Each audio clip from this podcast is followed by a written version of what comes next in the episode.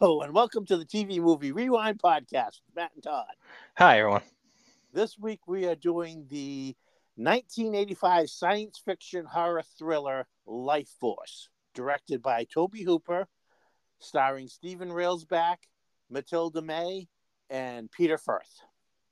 This was a this was a change of course, kind of, for uh, the Cannon Films Group, which. So this was a Cannon production. Oh yeah, this Okay. was. Uh, I wasn't know, sure if it was just distributed or not. Okay. Oh no, this was they they put their they put their money. It was kind of probably the beginning of their their downfall, probably because the movie did not do well in theaters. And That's a shame because this this is a good one. yeah, This, this was this was a lot of fun and and honestly, in some ways better than a Cannon. But that's why I like when I saw Cannon at the beginning. I was just like, oh, interesting. But I assumed they distributed it. I didn't realize they actually produced. it. I mean, I love Cannon films. You know, we do. You know, we we've talked about a couple of them on here. But I mean, I almost feel like this is like a step above for them. This is one of the one of the higher. Uh, I, I don't know how to put it, but yeah, it's I don't know. that's what they were going for. I mean, they you know they made their name in in the especially in the early and and mid '80s. Well, this was mid '80s, obviously. You know, with Chuck Norris and Charles Bronson and the American Ninja and the the Enter the Ninja films, where you know they they did low budget movies, but they knew how to spend the budget. They Right. knew how to make what seemed like a big budget action movie for you know very relatively little money compared to what the bigger studios were spending on on on the same movies. Yeah, they You were know, they spending just- more than say Roger Corman, but still, still little, you know, in all all things considered. Right. And this was supposed to be their big, you know, more elaborate, more um, I don't want to say prestigious, but a higher element of film. They hired Tobe Hooper. They hired him on. This was the first of a three picture deal. He signed on with uh, Cannon, and they were. You know, John Dykstra did these amazing. Spe- I mean, the special effects in this movie are top notch and Yeah. still hold up today. So these are Dykstra. Okay, so that explains why they're top notch and why they still hold up because they are they are very good. The- practical effects, I mean, they could go either way. Um, I, I you know, I, I, I, I like them, uh, especially for the time. Um, maybe to a modern audience, some of them kind of look silly, but I, I don't know. I think I think it works. I, I ended think up really liking this. I mean, we were watching it on a Blu-ray with you know fairly you know high def rev- resolution, and they still looked pretty good. I'm sure the Yeah. higher the the definition you get, you know, some of those practical effects maybe don't look quite so like the, especially the desiccated corpses, but That's what I'm getting at. Yeah, it's really the desiccated corpses that can be kind of hit or miss depending on your feeling watching this. Yeah, I, I mean, I think this- it works, especially for the time. So I, I you know, I'm I, I'm I'm fine with them, but it's also like sometimes they're a little off-putting. Yeah, I think it still works pretty well. Yeah. But this is a, a an elaborate. This is you know they were going for like alien and level of sci-fi horror.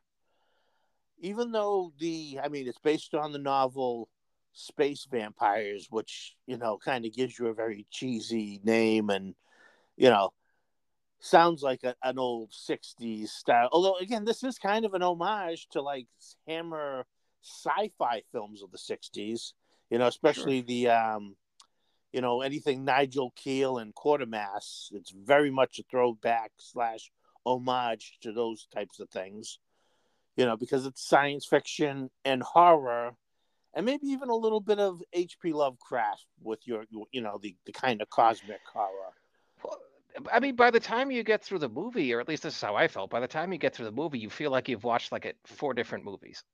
not You in a bad it- way If, no, not in a bad way, and and and obviously all you know centered around the same theme, but it, it filters between like a vampire movie, an alien movie, a um, a um, you know, an action movie, uh, even a zombie movie. it's Yeah. it's a lot of fun. Like it it it it it definitely keeps like evolving as it goes. There is definitely enough material here that if they had i mean today they probably even would stretch it out into a trilogy Oh, easily. you know Yeah. with the, the events on the churchill and then the second movie would be the events leading up to the complete in total chaos. you know almost yeah. zombie apocalypse portions of london at the end of the movie Yeah, it's a little. It's even like an investigation. It's a little bit of everything. yeah and it, and it's unique in that it's very much a again like Quatermass science trying to solve the problem. You know, not Yeah.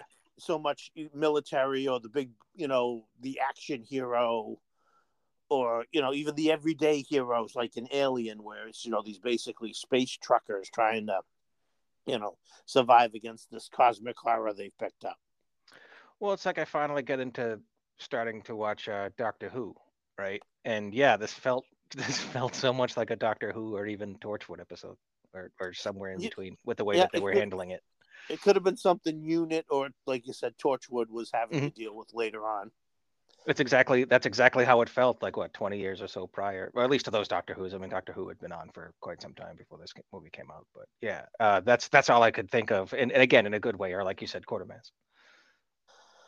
so we're talking specifically about the in, international cut which Mhm. is an extended cut over the united states cut by about 15 minutes. And the easiest way to tell you you can tell right away whether you're watching the american cut or the international cut. The in- international cut starts with a voiceover narration and the american cut has a title card that you know you read what's leading up to the events of the movie and the movie starts off in space. We've got the space shuttle a joint british and american space shuttle exploration. Uh, they're aboard the sh- a shuttle the churchill which is bigger than obviously bigger than any real life shuttle the americans launch because there's you know multiple decks. There's Yeah, it's massive. um, uh, each and a large crew, and they are on a mission to study Haley's comet or Halley's comet, which was in uh, Tobe Hooper's idea to use the comet since it would be passing by Earth in the next in 1986. So he's kind of you know using you know the, uh, a an an astrological event to kind of promote his movie, which it works because I guess in the original novel they find the alien spacecraft, which apparently looks like a castle floating through space in an asteroid field. And really, what everything you know, especially I guess um, Can Cannon really wanted to do was make this as less like, um, more like Alien, and much less like, you know, Queen of Space or you know space blood monsters Right, right. Every like everything about this film screams like it should be, yeah, like a B B B B, B movie science fiction. But they they they play it so they play it so straight and so sinister, like a um you know like a it, it plays a lot like a vampire film, I guess, because it is. But uh, again, with like a, a so- sort of like a blending of different horror, horror genres in it. well it's like a hammer film i mean Yeah, like a hammer film, right? you you watch this movie and you're like oh i could see christopher lee playing that guy One hundred percent. Yeah, I kept thinking of him as the totally doctor. be that guy oh that guy would probably be played by uh, uh, donald pleasence Right. And that would be michael gough over there yeah So- Again, in a good way, because you know we're we're big fans of those. Absolutely, absolutely. So the movie starts out with you know they're they're they're on the Churchill and Stephen Railsback is the I guess he was originally in the script and as it was filmed the he he plays a colonel, uh, Colonel Carlson, and he seems like he's in command of the mission. But I guess in the original script, he was second in command. Oh, okay. Have Not you read the book? No, I tried to find a copy because I really did want to read it and do a comparison, but I was able, unable to find an affordable copy. Gotcha. Oh, really? Is it not in print anymore? I guess, yeah, it's probably been out of print for a good 20, 30 years. Oh, wow. I had no idea. Because um, is the tomb still in print, or do you have any idea? Because I remember, I, I believe the the copy we read was relatively recent, wasn't it? The Tomb by F. Paul Wilson. Oh, I'm thinking. Yeah, I get him confused with Colin Wilson. My mistake. Different Wilson. Yeah, yeah. Well, those those which you know, it's a cycle of books that Todd is thinking of uh, include um, the Keep, the Tomb. The Keep. I uh, guess they're their, the keep actually. their uh, Repairman Jack series of novels. Oh, I had no idea that was a series. I Oh, like yeah. the keep. Yeah. But anyways, Yeah, While onto the actual movie. Yeah, or at least stuff related to the actual movie. I, I got the two writers confused. while they're doing readings of the comet, they discover a alien craft is kind of tagging along, not even like riding in the head of the comet. And they decide they're going to go check it out. And this craft is 150 miles, I think they said. It's huge. it's enormous. Yeah. You know, two two miles high, about 150 miles long, and it looks like uh, I could best compare it to a, a, of a of a piece of asparagus. I guess is the uh, kinda, kinda. Yeah, it's like an elongated. Well, I guess asparagus is already elongated, but you're right. It's like a piece of asparagus with like the roots. I don't know if asparagus has roots, but almost like the roots of a tree sticking out of the back of it. yeah, and one It's end a cool can kind design. of extend into an umbrella almost. Yeah, it's a, it's a it's a neat design. It's it's very alien looking in that it does look like you know H H.R. Geiger inspired, and also very very un unearthly. You know, and over, with so many alien spacecraft designed over the years, I'm always impressed when somebody can come up with something that is so unique and odd looking, but you still buy it. You know, you still like, I guess that could be, you know, an alien spacecraft. It looks something unlike anything you're expecting a spacecraft to look like. It does, but it does very much look like a vessel of some kind, yeah, or like the piece of a vessel that broke off. It's a it's a cool design. It it is. It's it's it right. It doesn't it doesn't scream spaceship, but yeah, it's not so out there that it seems. I don't know. It's a, it's an interesting design. Yeah. So, being space explorers, they decide to lead an expedition into the alien ship. And again, all these effects and, and effects work are really well done. They get, you know, part of the crew get into these elaborate EVA module spacesuits. They go in exploring this immense craft and Yeah, lots of practical models for the space um, for the spacecraft as well, and and you don't get to see it that much in the film, but you're right. They spend a lot of detail on that for you know to try to to try to keep you in it. Like I, I don't know, I don't remember if you said what the budget of this was, but you can certainly see it wasn't. It couldn't have been cheap, or at least again a hell of a lot of care was put in because all of like the the um, all of that stuff looked really good. Uh, even you know even today, like all of those all of those models and smaller details, it like it it worked at least worked well enough. Yeah. it did nothing looked cheap, uh, but also like intricate enough to make it look like it wasn't just you know some you know colored plastic like glued to a poster board. Well, that and and they're you know like I said, floating around in zero g. It's not Right. they just you know like, for lack of a better comparison, you know, in most Star Trek episodes, they beam in, they're walking around in the artificial gravity, and they're just exploring stuff. You know, no, this is you know, a, a, a, a, zero g situation. You know, and as they're exploring the ship, they enter this huge chamber filled with the floating corpses of these bat like creatures.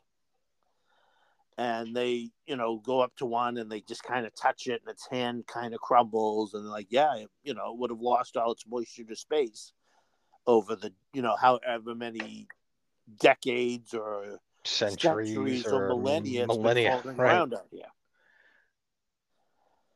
So all of a sudden, uh, a door opens behind them. A bright light comes through. They get a message from the Churchill that there's a the the there's a part of the alien spacecraft that seems to be opening up like an umbrella.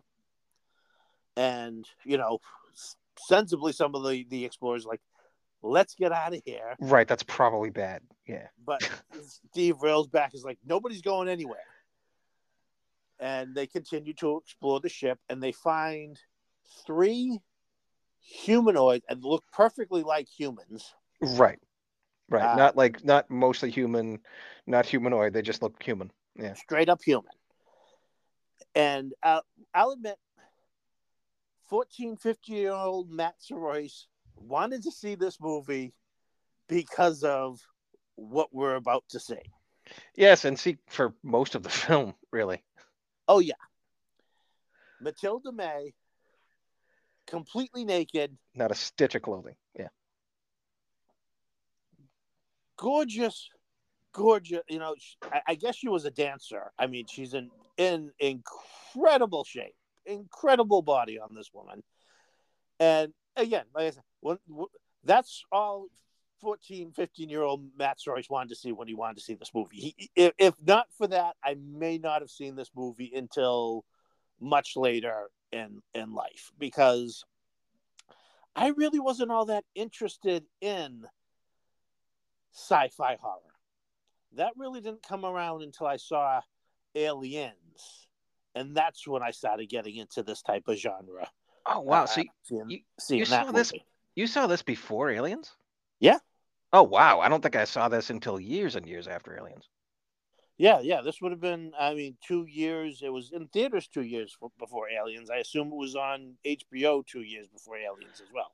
I um yeah, no, I mean, I know I saw Aliens before I saw Alien, and I must have seen this years after Aliens. But then again, I'm only pretty sure because I confused this with at least two other movies. so I'm really not sure. Like it, it had been a long time since I had seen this, and this is another movie where it was just like heck, I do remember seeing it when I was younger. Uh, unlike Super Fuzz, I don't remember it leaving a very positive impression. In fact, if you had asked me, I would have told you like, "Oh, I think it was pretty boring," or at least that's how I recall it. Um, Well- and you know, or at least the and uh, you know, and and the beginning, as the beginning started, and it did start slow, not uninteresting, but slow. I thought maybe like, okay, may, maybe my early recollection was right, and you know, now that I'm different, you know, now that I'm 20 years older, you know, things will be different. But um, no, it's it's yeah, it's it's obviously a very good movie, or we're not talking about it, but um, it does change tone um, throughout the movie. Like again, it, it ramps up, which is uh, not really what I expected, and certainly not what I recalled. Yeah, at that age, I was still mostly into Star Wars and wanting Right. my sci-fi. You know, high energy, laser Right. gun battles, starship battles. You know, uh, lots of explosions. Not not this type of more. Um, you know, trying to tell more of a story. Right, right. This is, but yeah, this is a bit more. Um, no, exactly. I'm, I was the same way. Like, if it was going to be, if you're if you're selling me, you know, a movie from space, then yeah, there better be like a lot of like ships explosions and like you know big laser battles and stuff like that, right? Like Star Wars just set that expectation for me. Um, when I was so young, that that yeah, that just defined what sci-fi would be for quite a while, really. Yeah, and as far as horror, I only really liked the horror we watched on Saturday mornings on Creature Double Feature. Sure. You know, I didn't like being I didn't like being scared. And this isn't really a scary movie, but when you're you know, you're not into horror movies, anything that's even slightly, you know, got sinister music can be too scary for you. Right. Well, it's not. I mean, it's. I guess you know by definition, it's a horror movie, right? And it's not not scary, but no, it's not trying to like really get at you like a slasher, like psychological horror or something. Like No, again, it's it's more cosmic horror. more, yeah, it's more of a monster movie. It's much more of a yeah. It's much exactly. It's much more the the, the of the yeah. It's it's a you know it's as much an alien movie as it is a vampire movie uh, as anything, and it's it's an interesting it's an interesting mix that like I um you know, I, I wonder at what point, like, you know, would I have seen it and then kind of, uh, you know, latched onto it like I did now? It probably wouldn't have taken 20 years, but I, should have given this another chance a lot earlier on than I finally did. But you know, thanks to this, thanks to us doing this podcast, I finally did get around to seeing it, and um, I'm the happier for it because this is this one's a lot of fun. This is something that I'll definitely um, uh, this is something that'll definitely be in like more of a, a, a rotation of movies I rewatch. Well, you know, I'm not going to call this a slow burn movie because it does. It you know, seems that way. It seems that way at first. it really does. they slowly turn up the dial and the, the pace you Yes. know picks up until you know in the final act it's it's all hell's breaking loose Exactly. Like it's it's it's a it's a slow but exponential pace. I, I guess is how I think about it. So they decide that they're gonna and i like all right did, did, did we bring the specimen bag we're gonna put one of these these bat things in a special it's a, bag. yeah, it's like And a giant it's produce bag. You mean the net? Yeah. Because they're putting this net, you know, like Yeah. this this fishing net, you know, over the thing, and you're like, all right, I'm sure that's gonna that's gonna seal in all the evidence and not get contaminated or contaminate anything, you know, in that net. Okay. yeah. And then they decide that, you know, because the, the three human bodies, you know, two male and a female, are in these crystal like caskets. Yeah, they're like cast apart from the rest of like there's there's tons of these like similar looking crystals and like to me it it evo- it looks a little bit like uh, Superman's Fortress of Solitude only not white. Right? It's just this like sea of cry- these crystal like looking things which I suppose are coffins. Um spoilers, I guess. But uh these three, you know, human ones or again human looking anyway, um are kind of set out uh, uh, they're they're like yeah they're they're almost like uh, almost like as if it was a museum. They're like set up for exhibit. Like your eyes are immediately drawn to them. Everything everything is drawn to them. So they bring them back to the Churchill, and almost immediately, you know, some of the crew are starting to have, you know, almost like fatigue, feeling weird, feeling drained. All except for Stephen Railsback, who's like, I feel exhilarated. You know, Yeah. I, I, you know, every I, I feel like I got more energy than I could should possibly have. which what i like about this movie is that there's two ways you could read that depending on your knowledge of the movie Right. you know So now we cut back to several weeks later, and we're in Britain at the Scientific Research Center of of uh, Britain, and i think it's like get- the european side like whatever whatever the Brit- the the uk headquarters of the european science agency is. Like i assume that's what the esa patches and stuff they're wearing are. Well, they call it, they keep calling it the SRC, oh okay. And they get okay. The the Churchill is approaching Earth orbit, but we're not getting any readings back from it. You know, they're not responding to our our you know transmissions, and you know while the orbit is steady, it's not it's not quite the way it's supposed to be. So they send up a rescue shuttle to investigate what's going on, and the rescue shuttle gets there, and as soon as they board the Churchill, they find it completely gutted by fire and everybody dead. Ex- and but the three crystalline caskets holding the three humanoid aliens are completely intact. So those get brought back to Earth, as well as the the ship's logs and tapes, which seem to have been damaged in the fire, but they can't get any information off them. So all the characters, including um, Dr. Fallada and Dr. Uh, Bu, uh, I'm going to mispronounce this. Buvis, Buvesky. Sure. Yeah. I, I yeah. um, the kind of like the heads in charge of you know the the the, the department. You know they so now all they know is Bukowski, like, I think. okay, yeah, all they know is everybody on the Churchill is dead. They have no mission logs to get any information of. Yet these three humanoid bodies are completely intact. So they bring them to the you know the Center for Scientific Research and decide like okay you know they have like some meetings like maybe we should dissect these and you know figure out what's going on because you know otherwise we we know we know nothing you know but let's see if we can gain something from the research and they decide that the female body is the one they're going to look at first Hmm. you, all men at this research Which which again, like when you first see the movie, yeah, it's you know, there's a lot of subtext here, um, and of course that remains. But also there's like a very, you know, as the movie goes on, it all kind of becomes clear and and it changes a little bit. yeah they get the two males in a separate room and while i guess because this all happens quick we find out later that you know this all happens within two hours Right. that you know one of the guards is almost and and it, it is explained later that the space fire vampires are, are psychic they have a psychic link to who's everybody anywhere in proximity. I mean, through they we find out that they took these human forms as soon as the Churchill was within range. You know, they read the minds and emotions, like, and then they they took human form. Right. It's like, and, and in fact, it's later posited in the movie that these are the vampires of legend. Yes. Uh, this is where the legend comes from, but it wasn't. It wasn't blood. You know, instead it's life force, which you know, in, in a way, splitting hairs. But in this case, it looks a little bit more like the quickening, say, um, in in in Highlander later on. And it's an interesting, like I, I don't know, it's um, I, I kind of liked that. I, I, thought that was an interesting take um, because they have more or less similar um, strengths and, and powers as as you know your average vampire, except um, it doesn't seem like daylight seems to matter. Right. So one of the guards, the guard who's supposed to be guarding the room with the female body in it, is obviously drawn into the room.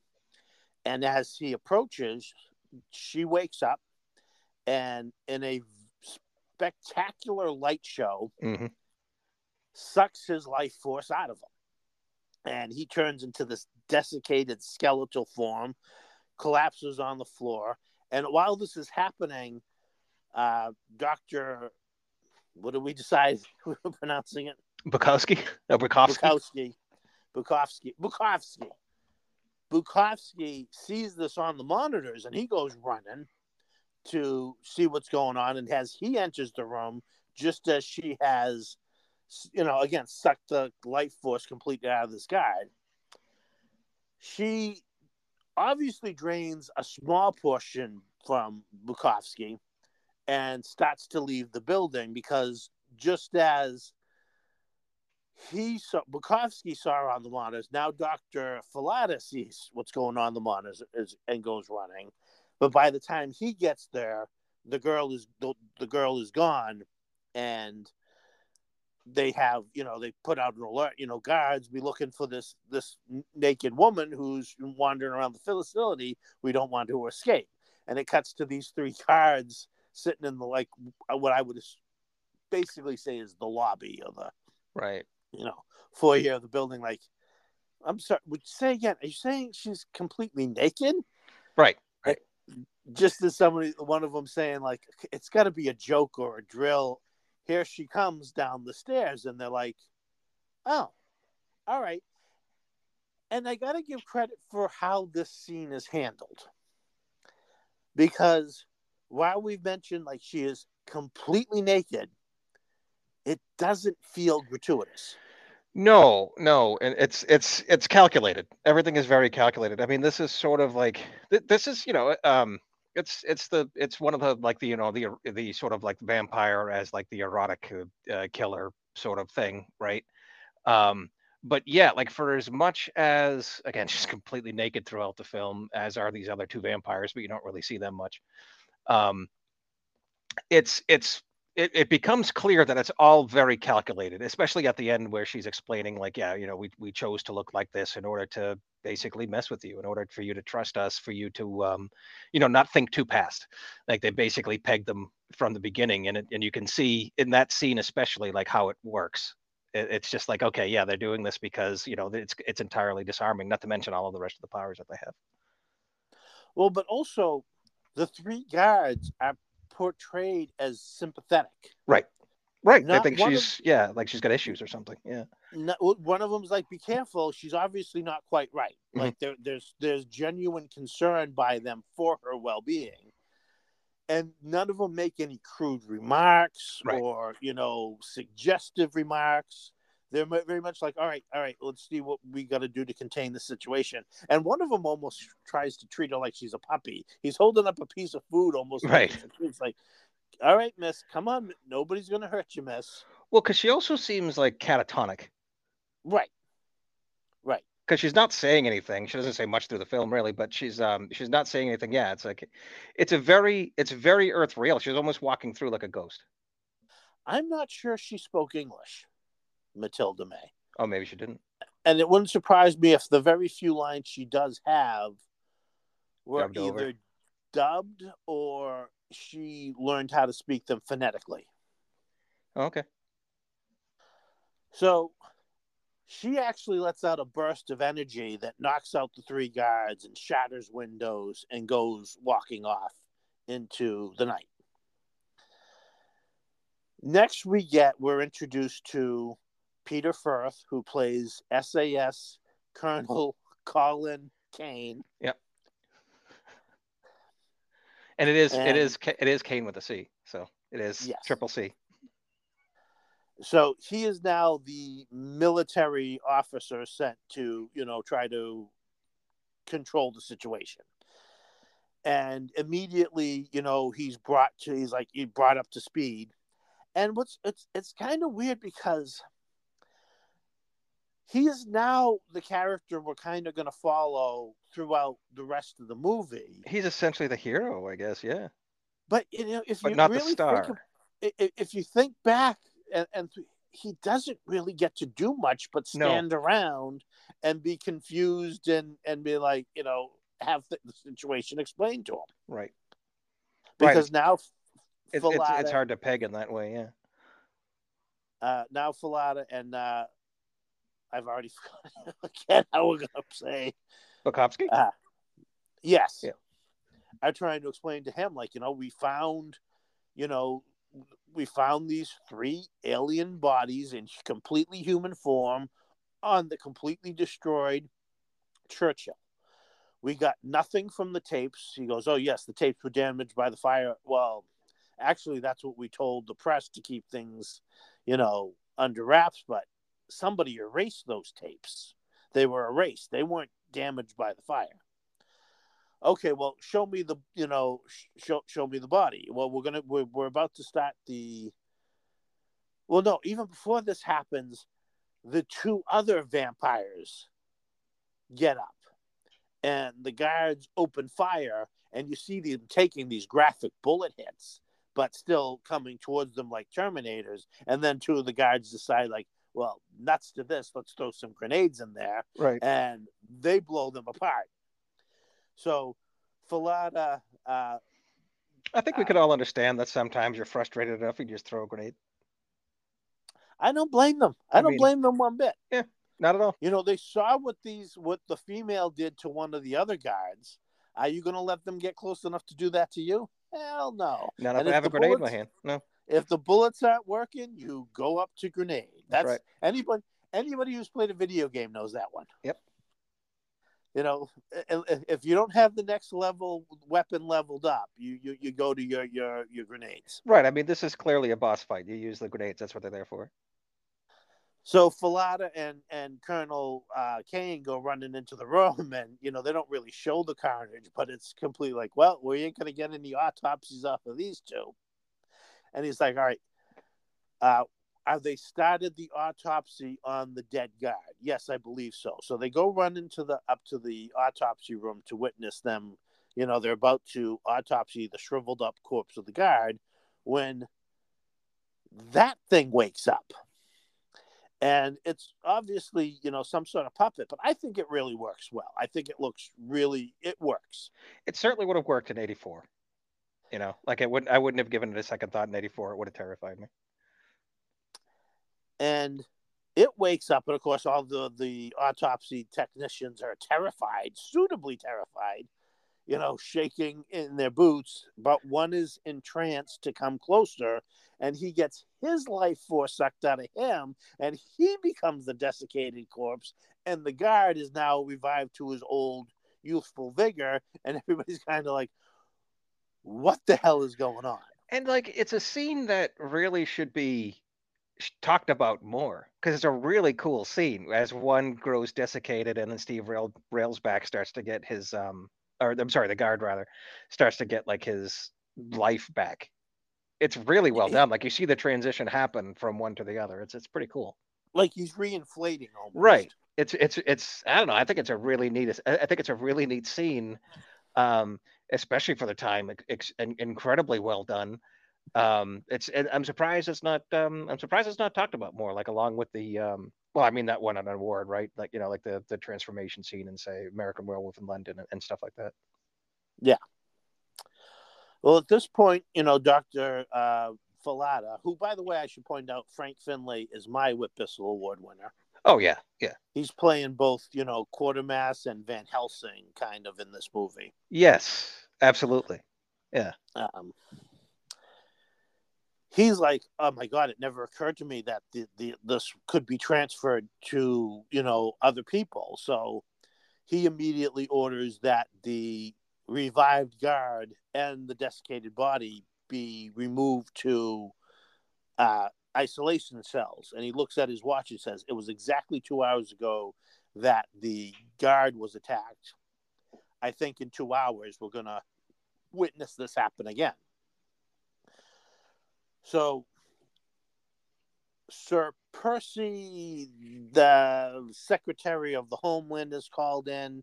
And as he gets there, it's been two hours, and they go down to the holding cells and they watch as the guard who now doesn't have isn't is being held away from anybody doesn't have anybody to rejuvenate his life force shrivels up and basically just turns to dust and then in the next cell the shriveled up corpse of the autopsy technician uh, the medical examiner it reanimates and he's trying to get life force and he rushes the bars and kind of hits at such a force that he bursts into dust. Again, excellent. You know, it can't be stated how how how good these effects are. Len Dykstra, you said? No, uh, Len, uh, not not uh, Glenn, Glenn. John Dykstra. John Dykstra. Yeah, I'm thinking. I think I might have confused him with the baseball player for a second there. Yeah. Um, I know he does like he did like the effects of all the spaceships and and the, the glowing lights and like life force. Oh, but not the creature I, effects. I, I don't know if he might have done the creature effects. I don't know, but I, I wouldn't be surprised if it was a separate department that that took care of those. Got it. While all this chaos is going on, they get word that the escape pod from the Churchill has just been picked up entering Earth's atmosphere and landing in uh, Texas.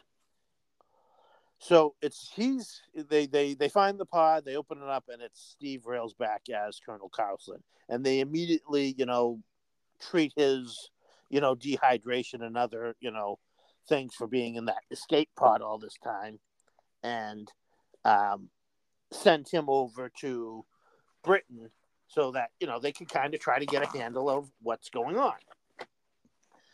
So he gets there, and now we get we finally get an idea of what happened on the Churchill from between the time we saw them um, putting the bodies into storage, and then all communication is lost, and they discover the the burnt out wreckage of the Churchill.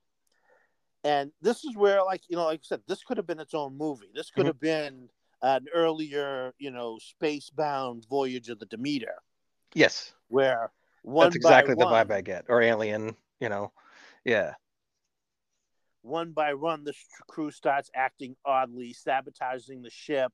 They're finding the completely desiccated corpses as they go along, and how he was the one who set fire to the ship in order to try to destroy the vampires and escape to Earth. But he's also covering up the fact that we won't find out till later that he was obviously under the thrall of the she's she her she's credited as Space Girl. Uh, right. Uh, yeah. Mathilda. Yes. They they never give her a name, and and the way they the, the way they present it is it's like the the thrall is less direct than you might see in most vampire movies where it's almost like a hypnosis and there's like a clear command. The way that he describes it is more just like an extreme empathy like a love like he's obsessed with her um like he doesn't even realize that it's something she's controlling. It almost seems like it's his own idea and he just can't control himself. He's almost becoming a renfield. Yes.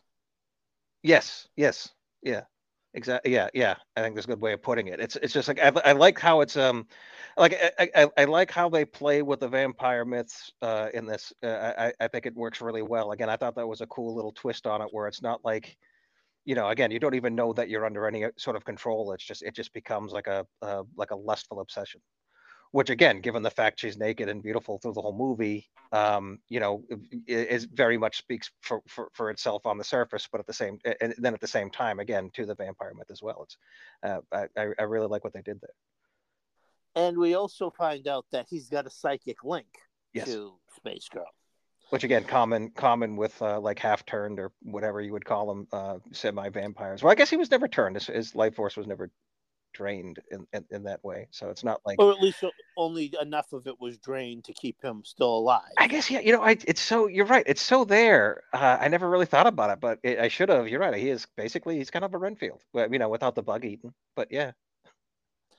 Uh, for those familiar with John Carpenter's vampires, he's almost the um, uh, woman character uh, Sheryl Lee oh, I forget her name, but the one that uh, the Baldwin runs off with at the end. Yes. Yeah. Where she's like they use her as the psychic link. Right. To to track uh, the vampire. That's exactly what I thought of as well. But but it occurred to me like in, in most of those cases, and and I don't think I don't think Renfield was ever bitten. But like in most of those cases, that you know it was some sort of like direct. Uh, well, like they were bitten, right? Uh, in, in, in Railsback's case, I don't think he was ever drained. I mean, there are certainly parts of the story were never told, so who, who knows? But I, I think, yeah, I think the Renfield, I think it's very much a Renfield situation. So now we've basically the the, the, the movie will follow um, Colonel Carlson and Colonel Caine as our vampire hunting team going out to track down and find out where Space Girl has gone because you know they want to get her, you know, into custody before she's going and killing more people. And Dr. Fallada is basically, you know, the home base commander, you know, that will be reporting back to the to they'll be reporting back to him and he'll be reporting to them, you know, what his research finds to help um um solve the case. And, and that's when and, you realize you've you're you're actually watching the hidden now. well, you know, kind of a hidden, kind of a body snatchers, kind of body, yeah, yeah. Um, almost kind of even a James Bond with Peter Firth as Bond and Frank Finlay as M. Yeah, yeah. I mean, it being so super British that that helps. Yeah. So they get word that a woman's body has been found in a park that is in the same shriveled condition as a victim of the space vampires.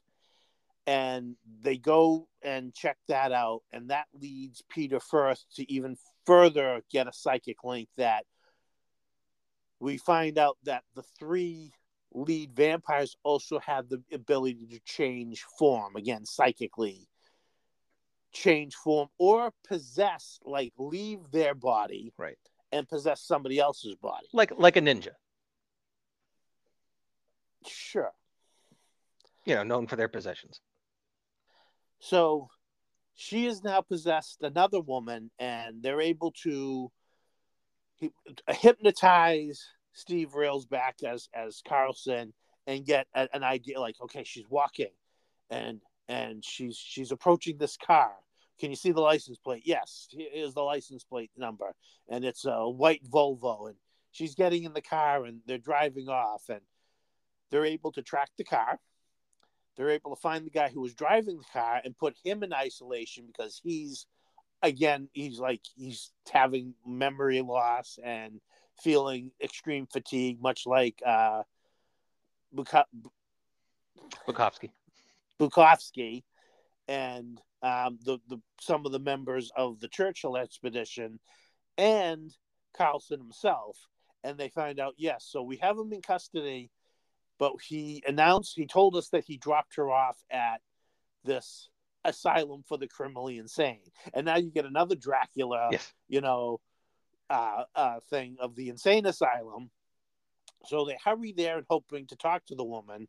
And that's where we get to meet Sir Patrick Stewart, Yep. Uh, of Star Trek and X Men fame, who is the basically the Doctor Stewart of this asylum. Yep. And he's like, "Oh, if I was able to describe this, you know, we're, we're looking for this this one of your nurses. This is her name. Can, can we talk to her?" And he's like, "Well, yeah, I'm going to cooperate in whatever way I can. And they go up and talk to her, and he's like, she's left. She's not in her body anymore, but I'm going to try to make her talk and, and tell me. It's a bit of a disturbing scene mm-hmm. because Railsback, Railsback is saying, like, I psychically see that this woman is a masochist. She wants me right. to hurt her. The victim. And I'm, yeah. I'm going to hurt her. I'm going to have to hurt her to get her to talk. You might want to leave the room. And then Colonel Caine's like, oh, no, I'm a natural voyeur. It's like, all right, Ew, guys, gross. yeah. trying to root for you guys here. Right. It was a really gross. um, although maybe, maybe, maybe he pegged the fact that she would want that. I don't know. Uh, but yeah, I, I don't know. Or maybe he was just saying, like, maybe I should, you know, it was his way of saying I should stay in the room to make sure this doesn't get out of control. That's what that, I that try well. to justify yep. in my mind, so I don't have to shower immediately after seeing the scene. But they leave the room. It's like, all right, we, we you know, uh, we got we got the information we need. Um, she'll be fine. Uh, Doctor Patrick Stewart, because I don't remember the character's name. I think it was Armstrong. We'll just say Seward. um, I like that, Doctor Seward. Stewart Seward. Okay, I'm trying to. You know, if I were to describe a patient, Armstrong, I think is right. Yeah. Uh, w- would you be able to identify him? He's like, probably I should know all the patients. All right, uh, a, older man, uh, bald, has a birthmark on his face. It's like, oh yeah, he's this guy. He's he's a child murderer. We have him locked up because he's been naughty, which is a mild way to describe the actions of a child murderer. Right. So, uh, you know, uh, Patrick Stewart slaps him on the shoulder. I'll take you. You know, we'll we'll go. Can can I? I, I should be able to. I, but I want to be there during the interrogation.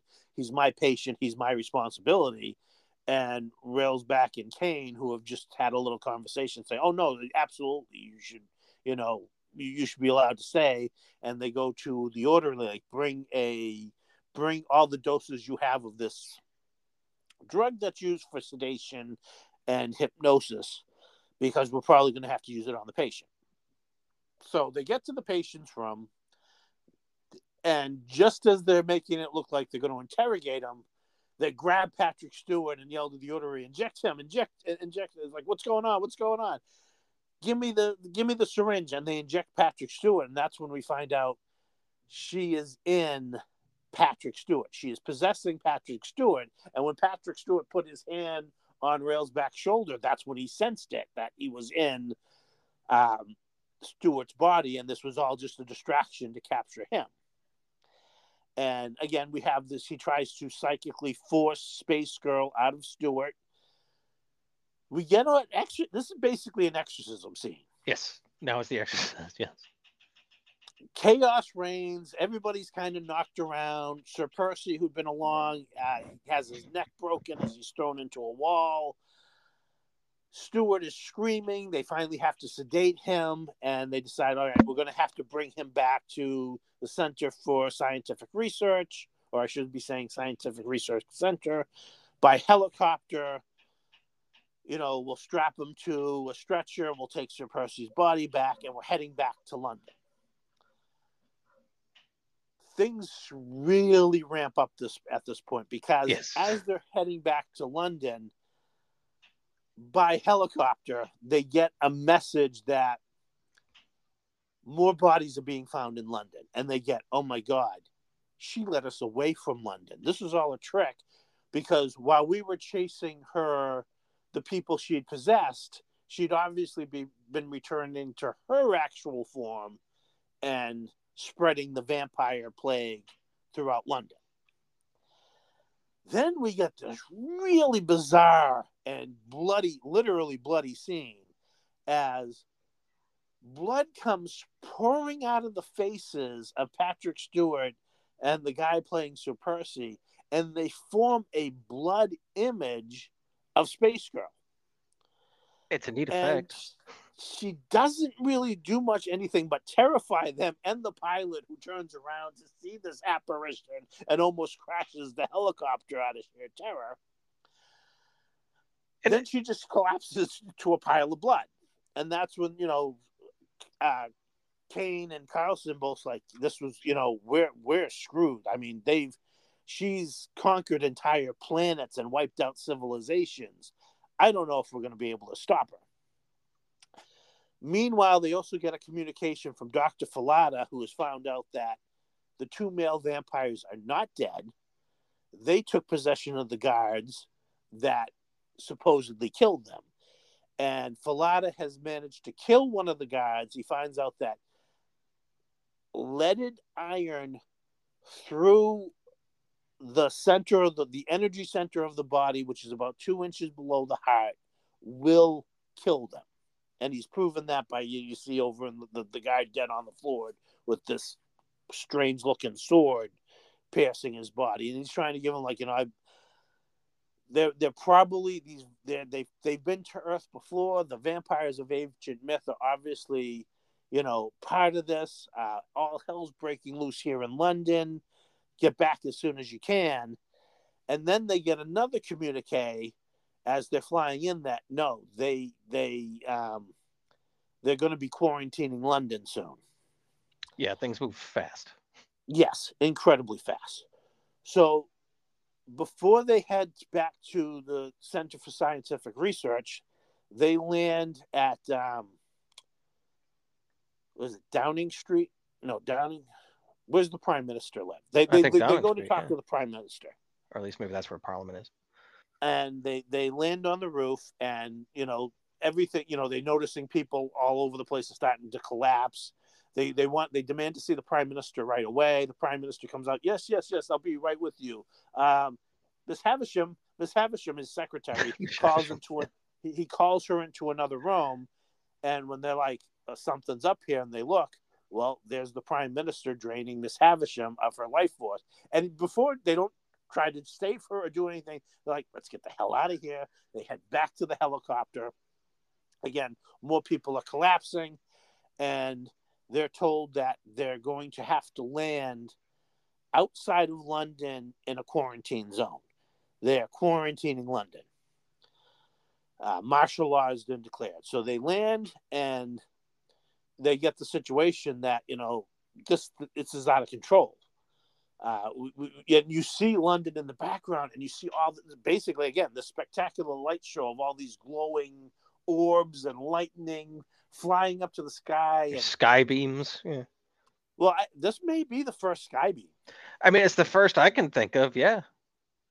It's the first I can think of. Someone, this yeah, some writer for Marvel, uh, the MCU, saw that and was like, "Yep, I know what I'm doing." Yeah, the giant sky beam flying out of the center of the city up into, and it's all shooting up and being collected by the alien spaceship. And Carlson's like, yeah, that's what they're good. That's what they do. They travel from world to world. They collect life force energy to refuel themselves and refuel their ship. And then once they've gotten their, you know, once they've gotten, they, they filled their and topped off their tank, they're back to space looking for another civilization to wipe out. So Carlson kind of obviously gets psychically, you know, a link to where she is, and he gets in a car and goes off after her and and Colonel uh, Caine is like, "Where did he go? Where did he go?" Oh, he just, you know, he knocked me down, took the car, and drove off. He's like, "All right, well, I'm gonna have to go after him. Give me the keys to this jeep and give me a sidearm." And you know, they do the little bit of like, "No, we can't. Just just do it." And it's like, "All right." He's gonna go after go after Carlson. And this is where we get the probably the best line in the movie as he's going out the gate after Carlson. He's you know the the soldiers stop him like you you, you the the city's quarantined sir. You don't want to go in you don't want to go in there.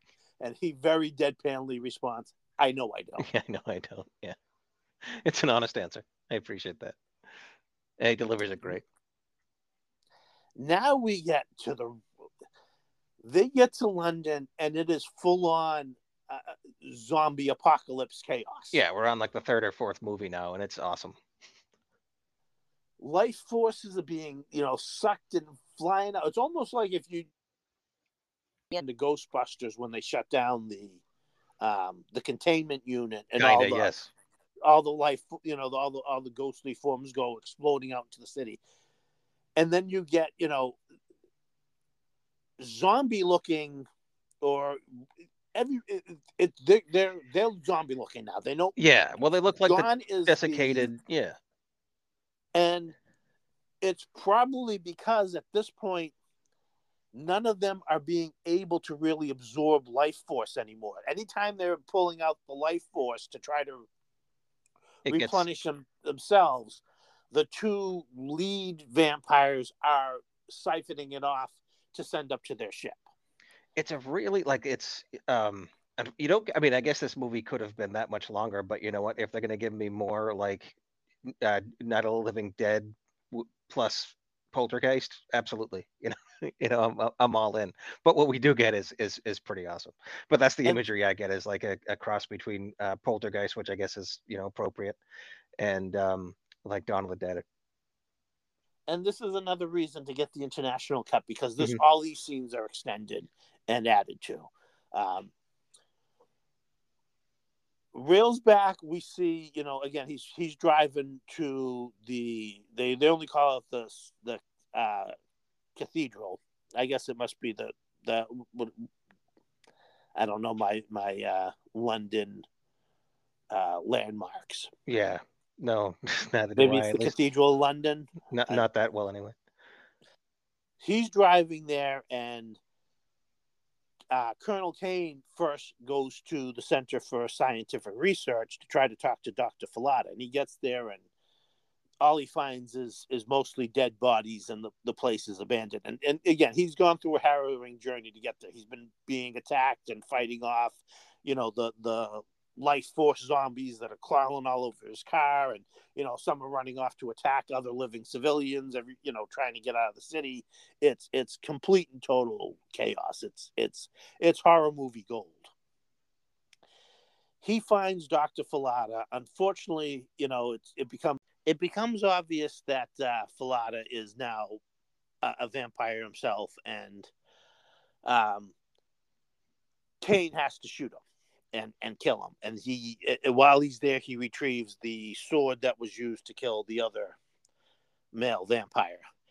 And he's been informed now also that the center of all the energy being shot up into the sky to the alien spaceship is coming from the cathedral. So he figures that's where he's going to find carlson and the remaining two vampires. So he heads there. And again as he's leaving the building he says he sees that his car has been destroyed because you know all the life force energy zooming around the city is blowing things up and destroying things as well.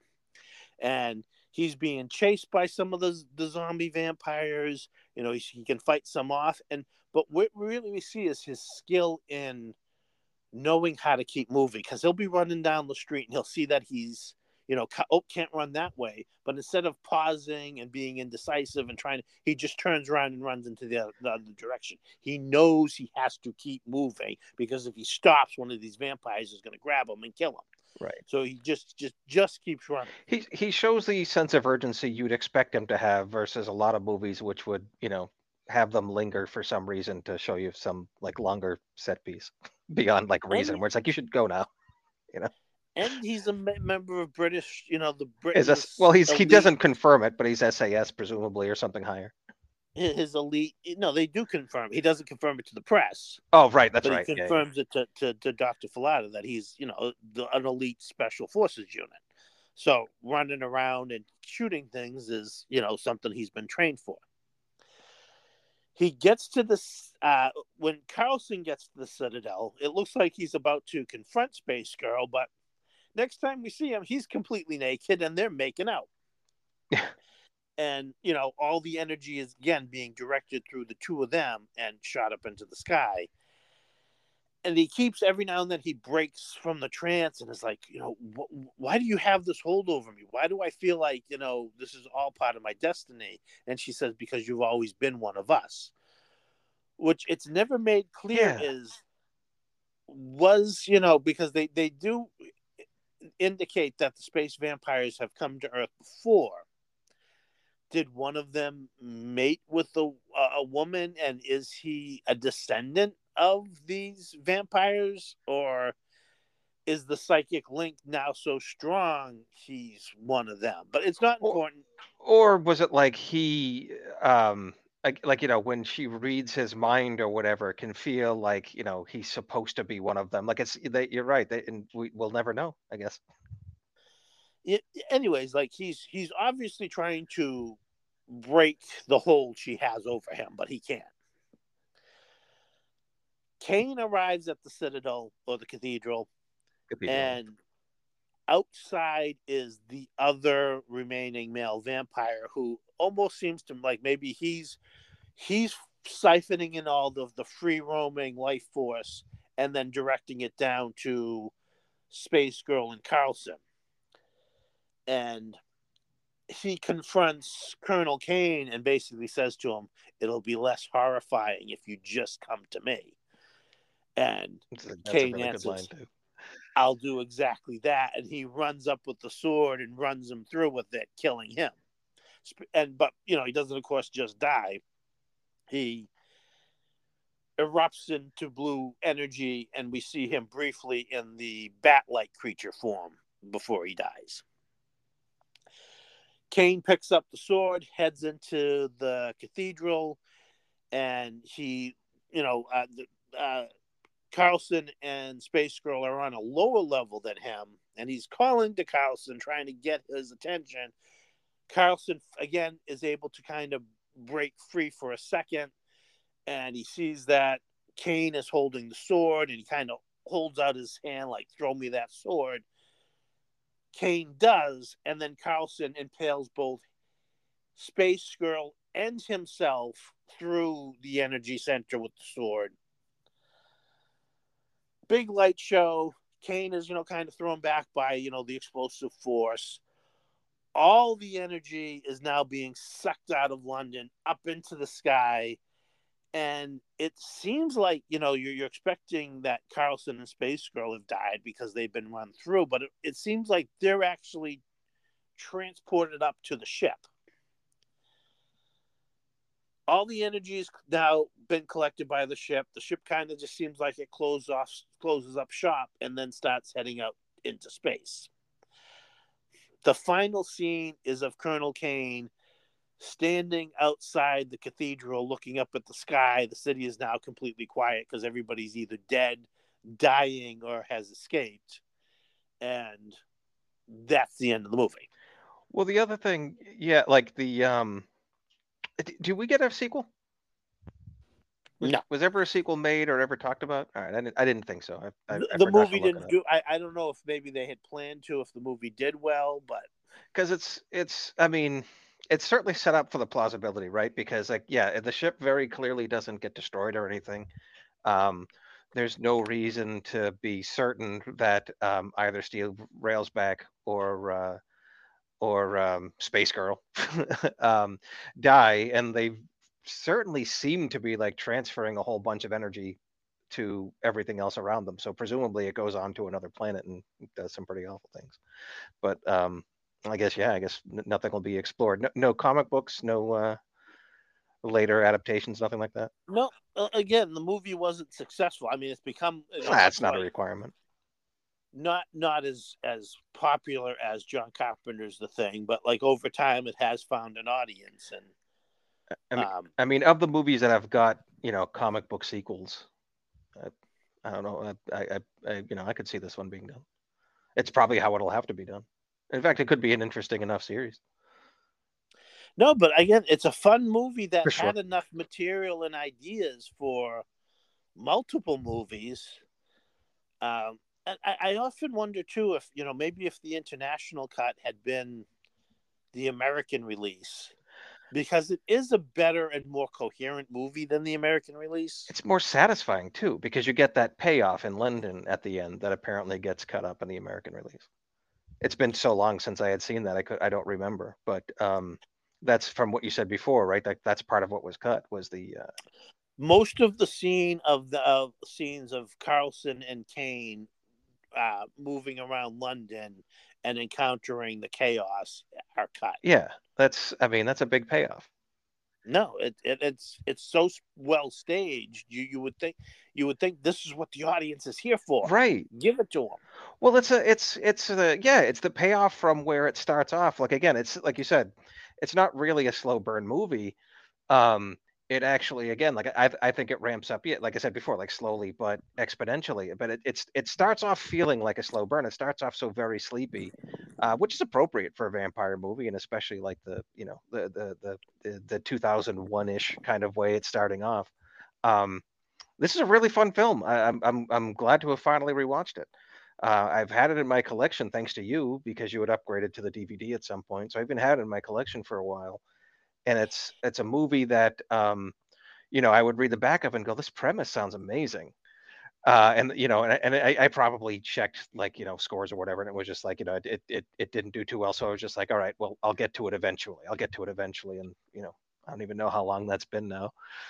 Um, so I'm glad to finally rediscover it, and uh, yeah, it it paid off because this one's a this one is a heck of a lot of fun, and I think part, part of me wants to see the American cut again to find out exactly what was missing, but it's like, what's the point? The the the, the international cut is better, um, and this was great. Um, I'm kind of surprised. Like I, I, I I don't know what kind. Does it have much of a cult following? Because like not that I'm It does. heavily in Oh, those yeah, circles. does. It- okay, cool. Uh, it should. big. It's it's not as big as the following of like John Carpenter's The Thing, but no, this is another Right. movie that you know people have discovered over the years and been like, geez, why wasn't this movie more popular? Yeah. I've owned it on I've owned it on VHS, DVD, and Blu-ray. Well, because uh, And Shout Factory is doing a 4K release, but I guess they're only doing the 4K release for the American version, which seems odd. oh really? Yeah. That's that does seem odd. Um, wh- one of the things that wh- one of the things that I liked about this movie too, and, I- and I think what helps you, you know, just keep going with it is like the the the character motivations made sense in the movie. You know, and there was no like um there was no And- like full betrayal or any of that sort of nonsense. They kept it they Well, kept it straight. It all and worked. not only that, they keep taking definitive active action. Right. At no point, at, at you know, like at first they were a little like you know they didn't expect these corpses to get up and start attacking them, but once they realized like no, this is more dangerous than they they seemed, they take definitive action. Granted, the unfortunately the space vampires are obviously one step ahead of them all the way there, but it's not because that at any point one of them said, "Oh, it'll be fine. No need to warn. You know, uh, uh, no need to isolate. No, they're just dead. No, no need to do this." Once they realize the danger, they keep trying to make steps, take steps to stop it from spreading. They fail, but it's again, it's not because of the you know the the com- more common trope of you know somebody in charge just being like, "Eh, what's the worst that can happen?" Do you think any any of it had to do with at least at least for America anyway? I, I suppose it did. Like, um, I'm not sure how well of a, how, well known of an actor Steve Railsback was at the time, um, or really much anyone else uh, in this movie. Do you think that had much to do with it, or the fact that it was a Cannon release, maybe? Because, like, I guess what I'm trying to get at is. I can't figure out what is wrong with this film, except for if you're not just if you're just not into the idea of space vampires, or maybe you're not into sci-fi. I don't know why you'd be listening to this podcast, but I mean, I, that I could understand, but for what like for what you're expecting to get, I, I would say this movie delivers and more. So I'm really surprised it didn't. I mean, I'm glad it has a cult following, but yeah, I guess you know, I wonder what it was. It- Um, it may have just been again uh, uh, at the wrong time. Yeah. I think you if this much like- movie came out in the 70s or something like so, you know, say as or even as a Hammer film, it, it might even be better remembered. I mean, we're only again. This was only two years out from Return of the Jedi, and um, three years out from ET. Yep. So, yeah, I, um, Was it maybe sci-fi fatigue after Star Wars? I don't know if it was sci-fi fatigue or just the wrong type of sci-fi at the wrong time. Yeah. Yeah, it's weird. Uh, I mean, I can tell you. I mean, maybe it's uh, you know, I I can tell you again. Like, I I don't remember connecting with this movie at all. Like, unlike Superfuzz, which is a movie that I probably hadn't seen in a similar amount of time, um, I vaguely remembered enjoying that. This I vaguely remembered being bored by, or at least not having it leave an impression either way. Um, well, yeah, and again, I think it's just in comparison to the movies, the big movies at the time, which were like the Star Wars films Sure. and the Indiana Jones films. You know, these rousing, almost nonstop adventures. 85, yeah, I'd probably be watching, you know, Back to the Future or yeah. The Last Starfighter. Yeah. You know. yeah, uh, that's true. Probably just got buried as much as anything. Yeah, I think it was just like that's what audiences were more expecting. So, and at that time too, what was dominating the horror were the slasher films. True. And yeah, this is kind of neither of those. It's a it's it's a it's a blast though. Um definitely a recommend. Oh yeah, and and and if you enjoy, I want to say like you know because again the the the end of the movie feels like a zombie apocalypse. Yes. So if you enjoy zombie movies, you'll you'll you'll have something to like here. If you enjoy the Quatermass movies or, you know, really any old sci-fi. Yeah. Yeah. If um you know, so I guess we might as well just do recommendations. Yeah, we're about to recommend Oh, sure. um, you know, there are similarities to the, a movie that we will cover sometime in the near future, Five Million Years to Earth, which is a Hammer film and a Quatermass film. I'm looking forward to that. Uh, I've never seen it. What what's the quatermass title of it? Quatermass in the Pit. Quatermass in the Pit. Okay. Yeah, I'm looking forward to that. I've never seen that. Uh, I, I, I'm fairly certain you have, but you're probably Well- too young to remember. yeah, again, was probably over 30 years ago. Yeah. Uh, Doctor Who.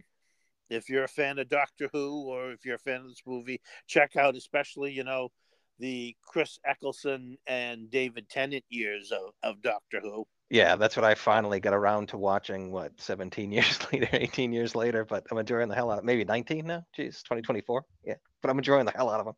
And um, that was definitely the vibe I was getting. It's like I was almost expecting the Doctor to show up to start slowly piecing together what these were. This really, And we yeah, did. really It was just a different Doctor. Been, been a plot, a, a, a Doctor Who plot. Yeah. Uh, it, there's just it's, it's there's an extreme level of, of fun and thrills that you you will get out of this movie. It, it's again we're, we're drawing comparison and recommendations to other movies, but it also is fairly unique to itself. it fits a lot of moods. Yeah, it fits a lot of moods. Like it's it's got that mid '80s feel of it. Could almost be like it kind of crosses genre. It's it's part action, it's part sci-fi, it's part horror. Yeah, it's um it's it- definitely closer to Alien than it is Aliens. sure.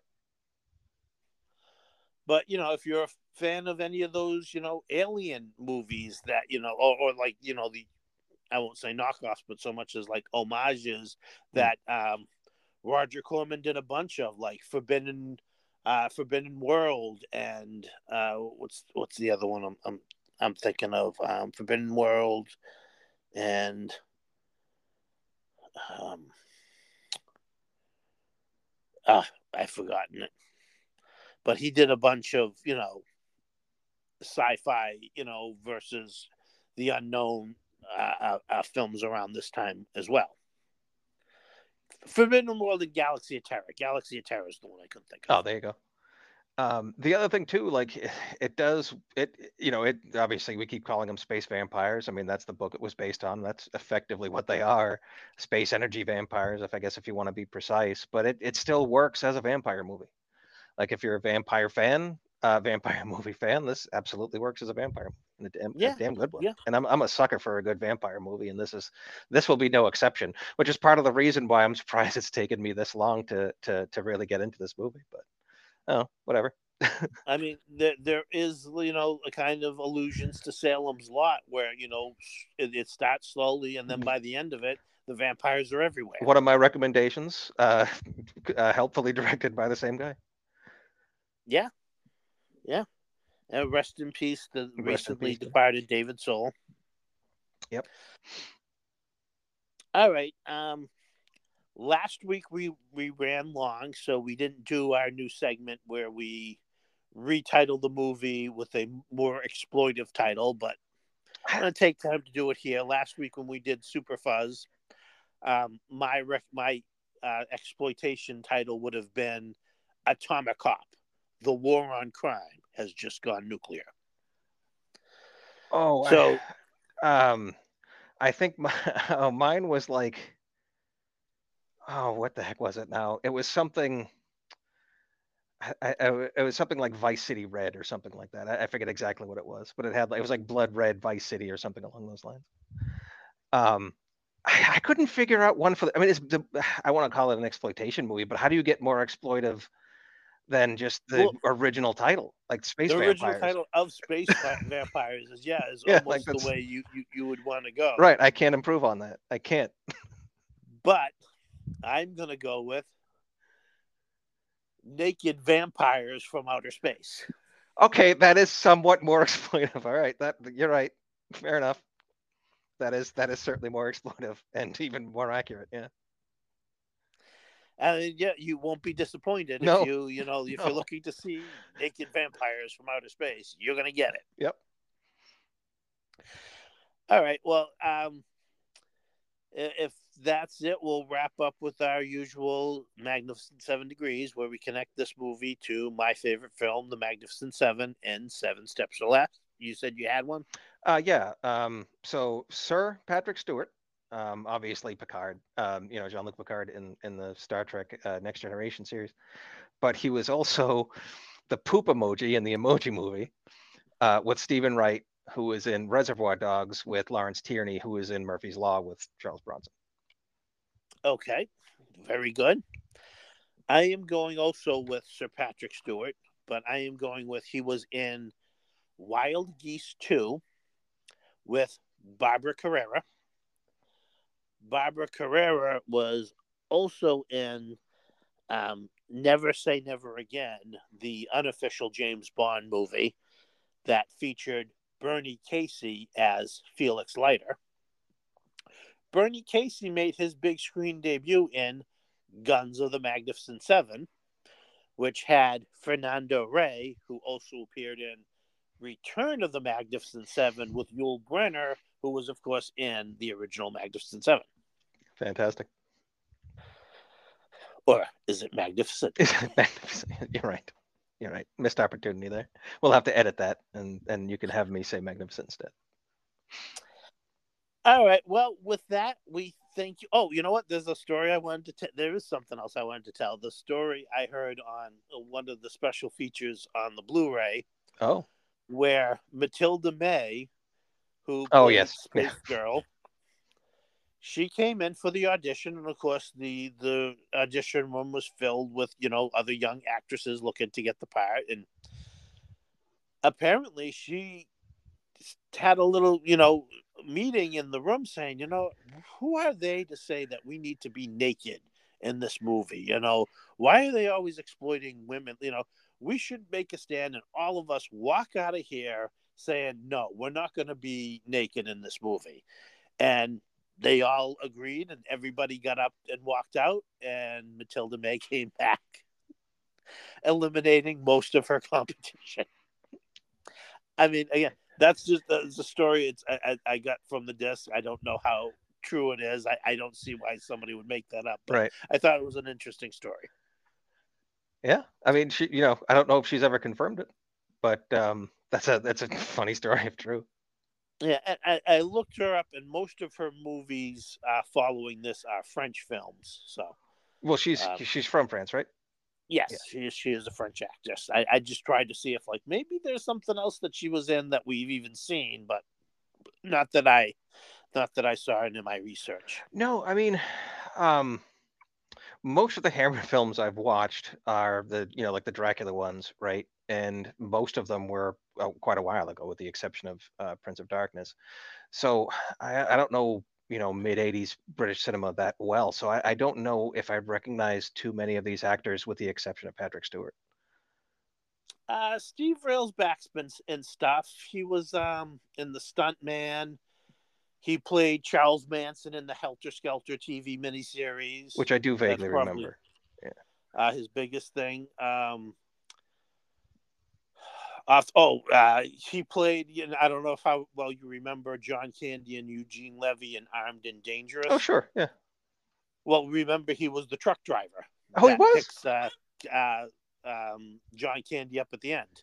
Oh, okay, all right.